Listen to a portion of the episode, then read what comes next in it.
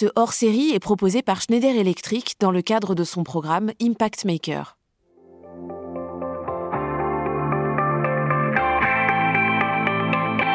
Bonjour à toutes et à tous et bienvenue dans ce deuxième épisode d'Impact Maker, le podcast hors série qui vous emmène à la rencontre de dirigeants d'entreprises pour parler transformation digitale, décarbonation et transition écologique. Ces Impact Makers ont accepté de nous raconter leur vision, leur expérience, leurs solutions et surtout leur feuille de route pour intégrer dès aujourd'hui, au cœur de leur développement, les enjeux économiques et environnementaux de demain.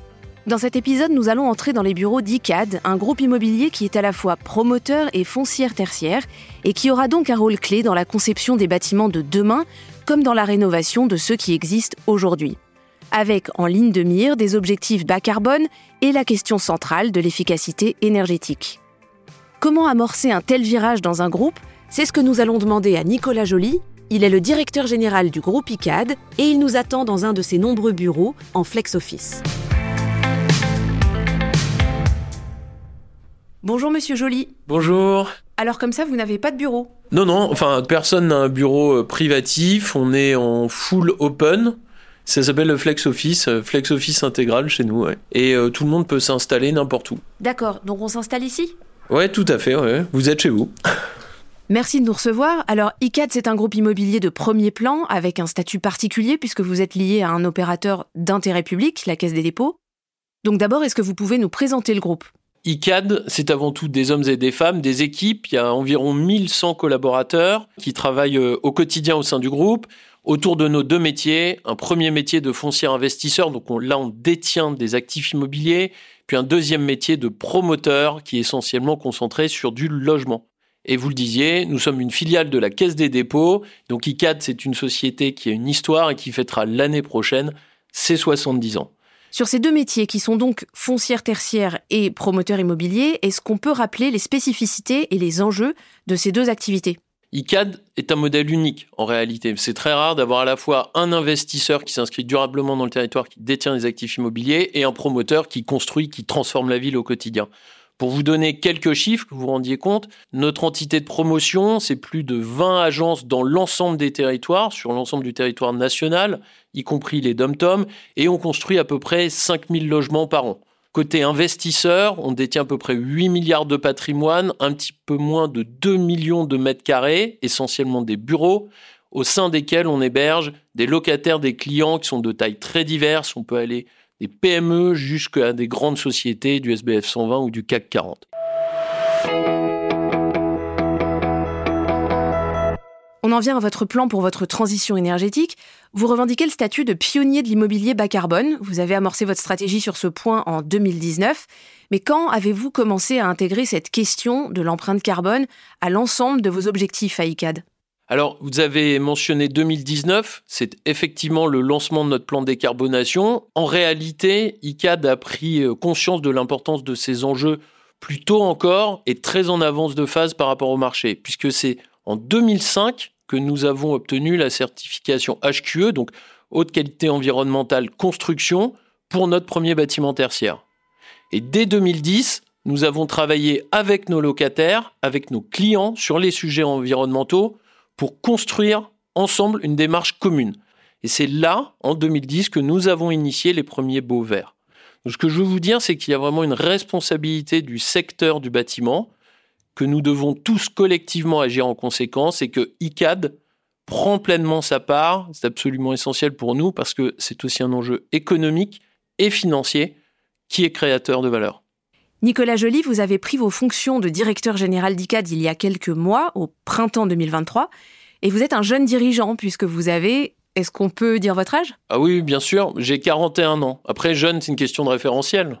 Alors, disons un plutôt jeune dirigeant, est-ce que ça compte aussi dans votre approche de la question environnementale ? Oui, pour moi, c'est un sujet essentiel, mais au fond, c'est pas un sujet d'âge. Moi, ça m'ennuie de dire que je m'occupe du sujet parce que je suis jeune. C'est pas parce qu'on a quarante et un ans, cinquante et un ans, trente et un ans qu'on doit s'intéresser à ces sujets. C'est pas parce qu'on a des enfants, qu'on n'a pas d'enfants qu'on doit s'intéresser à ce sujet. C'est parce que c'est fondamentalement un sujet de société. Et chaque dirigeant doit avoir en conscience cet enjeu au cœur de sa feuille de route quotidienne. Alors les dirigeants, justement, pour celles et ceux qui nous écoutent, comment vous, en tant que directeur général, vous parvenez à impulser ces sujets au sein du groupe une fois que vous avez pris les décisions ? on ne les prend pas tout seul, en réalité. La clé, c'est d'embarquer les équipes. Et pour ça, vous avez besoin de former, de sensibiliser en permanence les gens, les collaborateurs, les collaboratrices. C'est pour ça que cette année, j'ai lancé l'I C A D E Climate School pour que même les collaborateurs des fonctions support soient formés à ces enjeux. Ce n'est pas juste une question de personnel opérationnel sur le terrain, c'est l'ensemble des équipes, l'ensemble de l'entreprise qui doit être concernée, jusqu'au directeur général, évidemment. Et d'ailleurs, les diplômes de la première promotion seront remis avant la fin de l'année. Nicolas Joly, avant de prendre vos fonctions ici à I C A D E, vous avez évolué au sein d'autres groupes, dans des secteurs différents, le groupe Casino par exemple. D'après votre expérience, quelle est la tâche la plus ardue pour les dirigeants dans la mise en place d'une feuille de route de décarbonation ? L'enjeu, je pense, clé, c'est d'arriver à le mettre au cœur du business. Je l'ai observé partout, dans la distribution, dans l'immobilier de bureau, dans l'immobilier de logement. Ces enjeux-là s'imposent à nous. Mais il ne faut pas le vivre comme quelque chose de subi, il faut arriver à le retourner pour en faire quelque chose de choisi, sur lequel on va construire, qu'on va intégrer dans notre modèle. Par exemple, dans la distribution, j'ai pu observer qu'on a travaillé sur un déploiement large de photovoltaïque sur nos parkings, qui sont aussi venus à la fois créer de la valeur, mais aussi amener du confort client, amener de l'énergie en autoconsommation sur les sites. On a pu prendre appui sur le patrimoine qu'on avait historiquement et aller chercher d'autres clients au-delà du groupe. On a pu ensuite euh, nourrir cette thématique-là sur l'efficacité énergétique à l'intérieur des bâtiments. Donc, ce que je veux dire, c'est que on a basculé quand on a réussi à mettre ça au cœur du business. Et pas juste se dire, il y a un enjeu environnemental, il faut que j'ai une réponse. Non, il faut que cette réponse elle soit intégrée au cœur de mon business, parce que c'est comme ça qu'après, j'arrive à créer de la valeur. Et c'est ça qui rend la chose autocatalytique, en fait, qui vous permet d'accélérer et de changer d'échelle. Alors, parlons objectifs. En deux mille vingt-deux deux mille vingt-trois, vous avez renforcé vos objectifs R S E. Quels sont les seuils de réduction que vous visez et à quelle échéance sur la foncière tertiaire et sur la promotion ? Un mot sur les objectifs avant de vous répondre précisément. Se fixer des objectifs, c'est absolument clé. Avoir des objectifs évidemment précis, mesurables, et il faut les mesurer.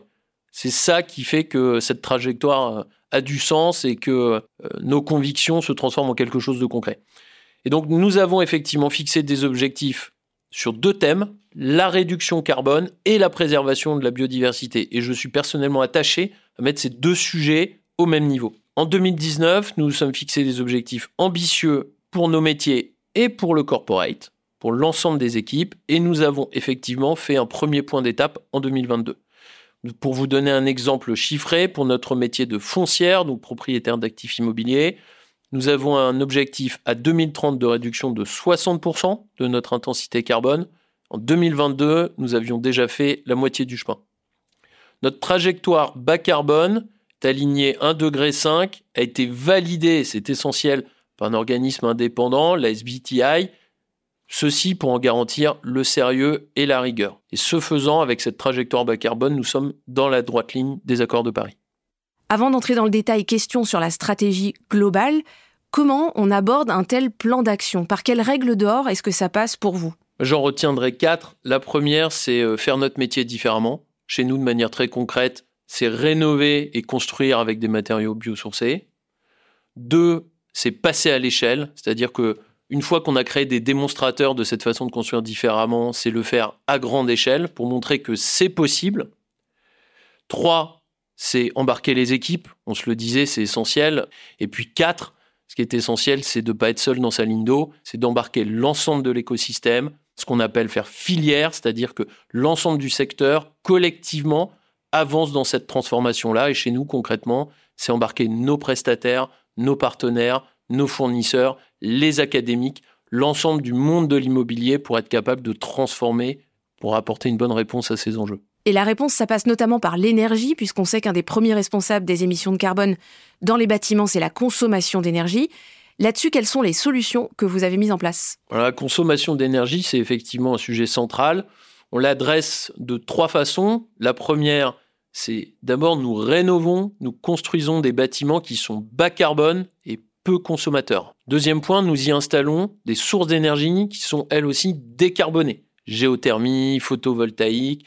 C'est un élément complémentaire de ce sujet de rénovation. Et puis le troisième point, c'est le pilotage, c'est mesurer la consommation de nos bâtiments grâce aux nouvelles technologies, mesure, pilotage du bâtiment, automatisation. Avec l'ensemble de ces trois piliers, vous êtes capable d'adresser, selon nous proprement, cet enjeu majeur qu'est la consommation énergétique des bâtiments. L'énergie, ça dépend aussi des occupants. Comment vous procédez pour les impliquer ? Un des premiers dispositifs chez vous, ça a été ce que vous appelez le bail vert. Quel est le principe ? Le bail vert, c'est quelque chose qu'ICADE propose depuis deux mille dix à ses locataires, une annexe environnementale signée sur un bail. Et ce faisant, nous étions en avance sur notre temps, parce que ça avait devancé la loi Grenelle deux de juillet deux mille treize, et puis la loi Elan, le décret éco-énergie tertiaire, près de dix ans plus tard, qui rend obligatoire pour les entreprises locataires de réduire leur consommation d'énergie. En deux mille dix également, nous avons, autour de ce bail vert, initié des comités verts.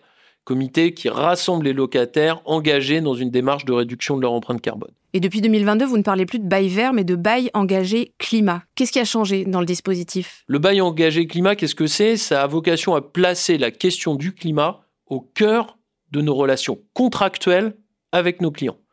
Et donc en cela, il fournit un cadre permettant de rendre compte de la performance environnementale du bâti, d'organiser la réduction de l'impact et de contribuer au développement de puits carbone labellisés bas carbone, label français.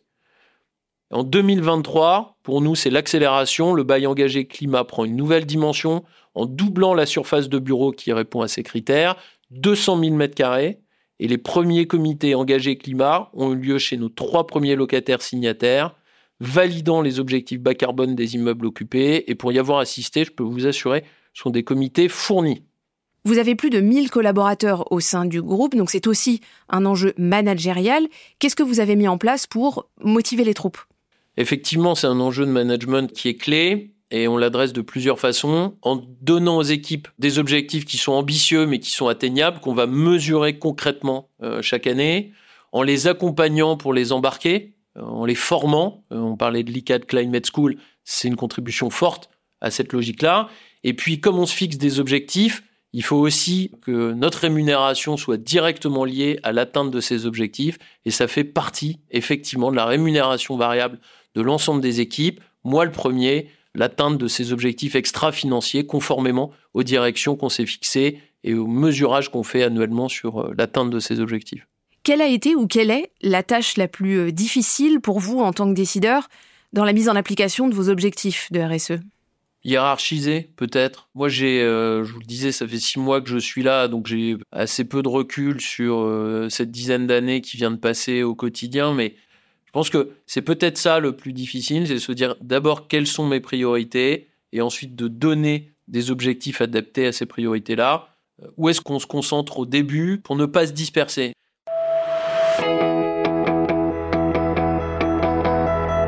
Un des bâtiments les plus exemplaires chez vous, que vous avez conçu récemment et dont on a aperçu quelques images dans la presse, c'est le bâtiment Origine. Qu'est-ce qu'il a de particulier ? Comment est-ce que vous l'avez conçu et en quoi est-ce qu'il est exemplaire ? Origine, c'est un immeuble de soixante-dix mille mètres carrés de bureaux et de services. Il a été inauguré en mars deux mille vingt et un.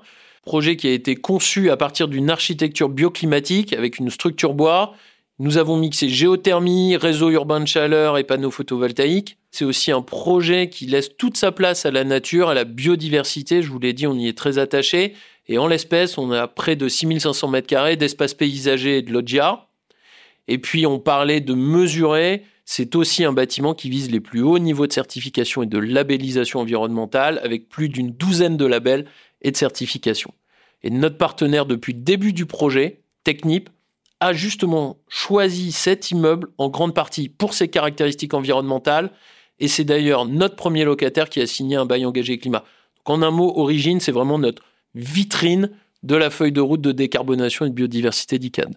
Ce bâtiment Origine, vous l'avez co-conçu avec Schneider Electric.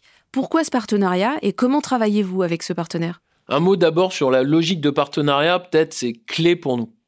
Cette logique nous permet de nous allier au meilleur, d'innover ensemble, par exemple sur les problématiques de data, d'intensité d'usage des bâtiments et d'optimisation des usages. Et nous travaillons donc depuis huit ans maintenant sur un nouveau modèle de pilotage énergétique des bâtiments avec Schneider Electric. Notre projet très emblématique est sans aucun doute l'immeuble d'Origine. Et donc nous avions fait appel à Schneider Electric en amont du projet pour nous accompagner sur la mise en place d'un réseau électrique intelligent qui permet de gérer le stockage et la répartition de l'énergie. Origine a été conçu, réalisé sous maquette numérique B I M. Le jumeau numérique, c'est un outil pertinent sur ces problématiques. Il nous permet, post-construction, de suivre la consommation du bâtiment et de monitorer à distance. Et Schneider Electric a installé dans le bâtiment neuf cent cinquante contrôleurs de zone pour la température, mille trois cents contrôleurs pour l'éclairage et deux mille deux cents contrôleurs pour les stores. Donc il y a des contrôleurs partout. Les datas de ces capteurs sont donc remontées, mesurées, pilotées, ce qui nous permet à nous, bailleurs, d'accompagner notre client, notre locataire, dans la réduction de ses consommations et donc de ses charges, impact financier direct, mais aussi d'améliorer le bien-être de ses occupants. Donc, suivre la consommation et monitorer, là, c'est ce qu'on appelle le pilotage. Ça, c'est un des éléments clés pour le bâtiment à l'avenir. Oui, complètement. D'être capable de concevoir un bâtiment en vue de son utilisation. C'est-à-dire que il doit y avoir une continuité entre les gens qui construisent et ceux qui vont exploiter. C'est l'enjeu central, c'est d'avoir la technologie, d'avoir la data et d'être capable de la traiter pour en faire quelque chose d'utile et d'utilisable pour nous propriétaires et pour nos clients les exploitants. Pour la réduction des consommations, la baisse des charges, mais également pour la gestion au quotidien du bâtiment et le bien-être de ses occupants. Donc là, oui, on est au cœur du sujet. Est-ce que vous avez d'autres exemples de bâtiments tests qui pourraient être déployés à plus grande échelle ? Oui, bien sûr, on peut en citer, d'autant que ce passage à l'échelle, c'est vraiment un des enjeux clés, je vous le disais, pour le succès de notre feuille de route de décarbonation. Pouvons par exemple parler du village des athlètes, bien sûr, avec la séquence olympique qui s'annonce, avec un cahier des charges qui était extrêmement strict. Nous avions pour objectif de diviser par deux notre impact carbone, et c'est un objectif qui est rempli. Un autre exemple, Eden, c'est un bâtiment cousin d'Origine, dont je vous parlais tout à l'heure, à Nanterre-Préfecture, qui accueillera le futur siège de Schneider Electric. On a évoqué ensemble vos engagements pour faire de l'immobilier bas carbone. Combien est-ce que cet engagement vous coûte concrètement ? Et quelles ont été les contraintes que vous avez dû affronter ? Je pense qu'il faut sortir de cette vision de contrainte. Ça doit être, un, on le disait tout à l'heure, un choix stratégique assumé, un choix de conviction, qui sera créateur de valeur pour nous sur le moyen-long terme, qu'il est déjà sur le court terme. C'est un choix qui nous engage, notamment à investir chaque année pour maintenir nos immeubles aux meilleurs standards de la place, les faire évoluer pour être encore meilleurs. De manière très concrète, ça se traduit chez ICADE par un plan d'investissement de l'ordre de cent millions d'euros à déployer sur les quatre ans qui viennent. Alors vous êtes dans les premiers mois de votre mandat au sein d'ICADE, mais vous avez pris les rênes d'une stratégie R S E déjà sur les rails depuis plusieurs années. Quel est le conseil que vous pourriez donner aux entreprises qui s'engagent aujourd'hui sur cette voie avec les questionnements qu'on imagine ?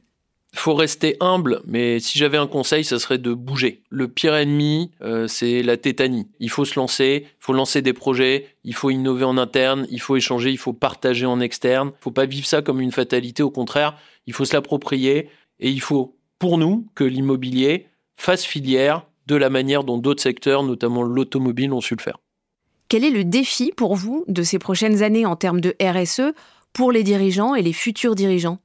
Bah, moi, je suis très attaché à la biodiversité et on n'a pas aujourd'hui sur la biodiversité le niveau de maturité qu'on a sur la décarbonation. Pourquoi ? Parce que c'est un sujet complexe, parce qu'il faut être capable d'avoir des outils de mesure pour être capable de se fixer des objectifs ambitieux, deux mille trente, deux mille cinquante, et pour être capable de mesurer nos actions. Donc, il y a un certain nombre d'initiatives qui sont en cours, qu'on soutient, parce qu'on pense que mettre la biodiversité au niveau de la décarbonation en termes d'enjeux, c'est essentiel pour les années, les décennies qui viennent. Et pour ça, il faut doter d'outils de mesure adaptés.